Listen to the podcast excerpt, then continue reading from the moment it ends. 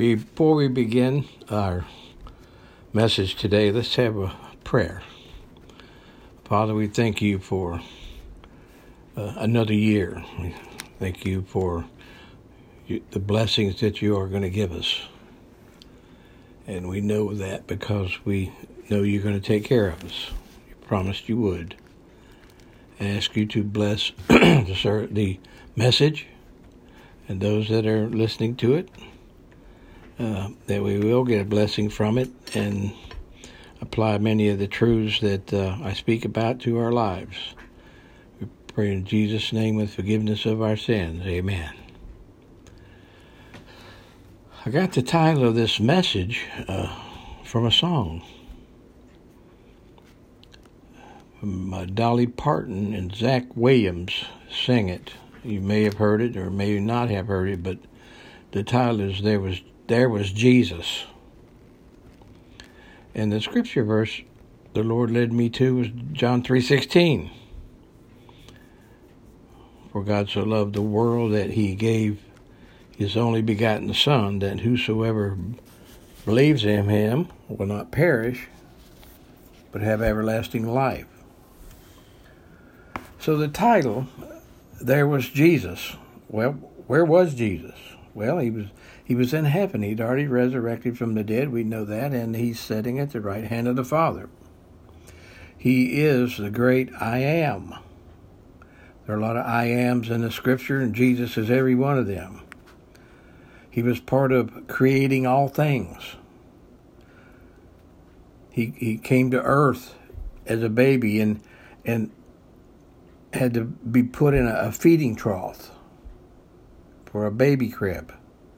Can you imagine the smell, uh, the slobber that comes from cattle or whatever was feeding in that trough, uh, the uh, droppings of food and stuff that might have been. In I mean, I just can't imagine uh, what it would have been like for Mary and Joseph putting their baby in a feed trough,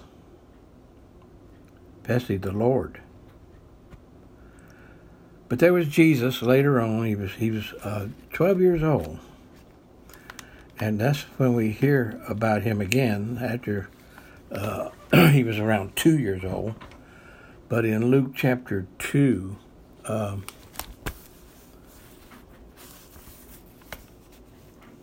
verse 40 Let me look that up right quick. Luke chapter 2 and uh, verse 40.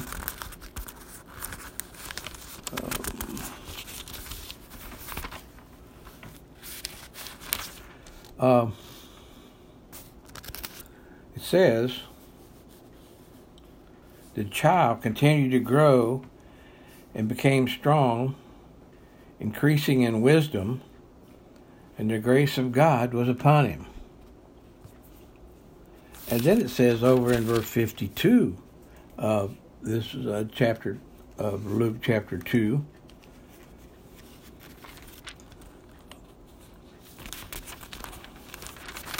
Having a time finding it here. Let's see, Luke chapter 2. Uh, it says, and, and Jesus kept increasing in wisdom and stature and in favor with God and men. So he was growing up. And then at this point, there, were, uh, there was Jesus baptized by uh, John the Baptist. Over in Matthew chapter 3, verse 13 through 17 says, Then Jesus arrived from Galilee at the Jordan, coming to John to be baptized by him. But John tried to prevent him, saying, I have need to be baptized to you. Do you come to me? Uh, but Jesus answered and said to him, Permit it at this time, or in this way it is fitting for us to fulfill all righteousness. Then he permitted him. And after being baptized, Jesus came up immediately from the water. And behold, the heavens were opened, and he saw the Spirit of God descending as a dove and lighting on him. And behold, a voice out of heaven said, This is my beloved Son, in whom I am well pleased. So the only time we, we hear uh, of Jesus again was in the beginning of his ministry at age 30. Uh, in the, in the, some of the things that happened with him, uh, there was Jesus walking on the water. Why? Why? Why did he walk on the water? He was proving the people, to his disciples and everybody else that saw him, that he was God. He could do what is impossible for man to do. He always has, always will. Then there was Jesus raising his friend Lazarus from the dead. Now, Jesus cried over Lazarus because he was a dear friend uh, and that he had died. But the purpose behind all this, this story is that Jesus wanted to show people the glory of God. And the story of Lazarus really uh, encourages our faith because it's about the resurrection. It's about friends that know Christ that will be raised from the dead. Then there was Jesus healing the, the ten lepers. Uh, they called out to him, and and, uh, and Jesus went and healed all ten of them. But you know what happened? Only one came back to him, and that was a Samaritan who was hated by the Jews. But the lesson behind this uh, healing of the lepers and the, and the one coming back to him is just being thankful for healing. That that one leper came to him and he thanked Jesus for healing him. And we can thank Jesus for healing us. And then there was Jesus feeding the multitudes 4,000 at one time, in another area, 5,000. Uh, and of course, you know the abundance that was left over out of just a little few pieces of bread and a couple of fishes and uh, a couple of fish. And uh, there were 12 baskets left over after feeding thousands of people. But it, what that shows is the people is what little power they have without him. Then there was there was Jesus healing a blind man. And that was basically to show us that he is a miracle worker. That's all he knows. That's all he does is miracles in your life and my life every day, all the time. I remember what Paul said, you know, this healing of this blind man uh, by Jesus. But Paul said, hey, listen, I was blind, but now I can see. And he was talking about spiritual things. There was Jesus, the most important thing in Paul's life after he was saved. Then there was Jesus. He was waiting for a man to be lowered from the roof of a house. That man had four friends. That fellow was in a bed, he was bedridden. They tore the roof off of the house, opened up a hole big enough to get him down in the bed to lower him to Jesus. Uh, and Jesus took him. And of course, this is a lesson of faith and forgiveness. The men had faith, and the man in the bed had faith, and they lowered him down. Jesus said, You are healed. He said, you, Your sins are forgiven because of your faith. Now take up your bed and go home. Then there was Jesus casting out a demon. Demons. Over in Mark chapter 5, I want to read to you about this uh, demoniac, this insane person. Uh, Mark chapter 5, verse 1 through 12, they came to the other side of the sea into the country of the Gadarenes. And when he got out of the boat, immediately a man from the tombs with an unclean spirit met him. And he had his dwellings among the tombs, and no one was able to bind him any more, even with a chain because he had often been bound with shackles and chains, and the chains had been torn apart by him, and the shackles broken in pieces. And no one was strong enough to subdue him. Constantly, night and day, he was screaming among the tombs and in the mountains and gashing himself with stones. Jesus seeing Jesus seeing Jesus from a distance, he ran up and he bowed before him and shouting with a loud voice, and he said, What business do we have with each other? Jesus, Son of the Most High God, I implore you by God not to torment me. For he had been saying to him, Come out of the man, you unclean spirit. And he was asking him, What's your name? And he said to Jesus, My name is Legion, for we are many. And he began to implore him earnestly not to send them out of the country. Now there was a large herd of swine feeding nearby on the mountain. The demons implored him, saying, Send us into the swine so that we may enter them. Jesus gave them permission, and coming out, the unclean spirits entered the swine, and the herd rushed down to the steep bank into the sea about 2,000 of them, and they were drowned in the sea. And the herdsmen ran away and reported it to the city and the country, and the people came to see what had happened. They came to, to Jesus and observed the man who had been demon possessed sitting down, clothed in his right mind, uh, the very man who had had the legion, and they were frightened. And so uh, what happened was the fellow got saved. He came to Jesus and he bowed down and they had this conversation. and we see here that the man was sitting, and the scripture says, and not screaming. He was praising and not cursing. He was dressed, not naked. And he was in his right mind and not insane. And so we can see from that Jesus being the miracle worker that he was, and even being concerned about those uh, that are lost. Now, there was also Jesus in the garden. He was in the garden praying. if you remember correctly, he prayed, Not my will, but thy will be done. And so, as God's will was done, there was Jesus on the cross. Then there was Jesus in the grave.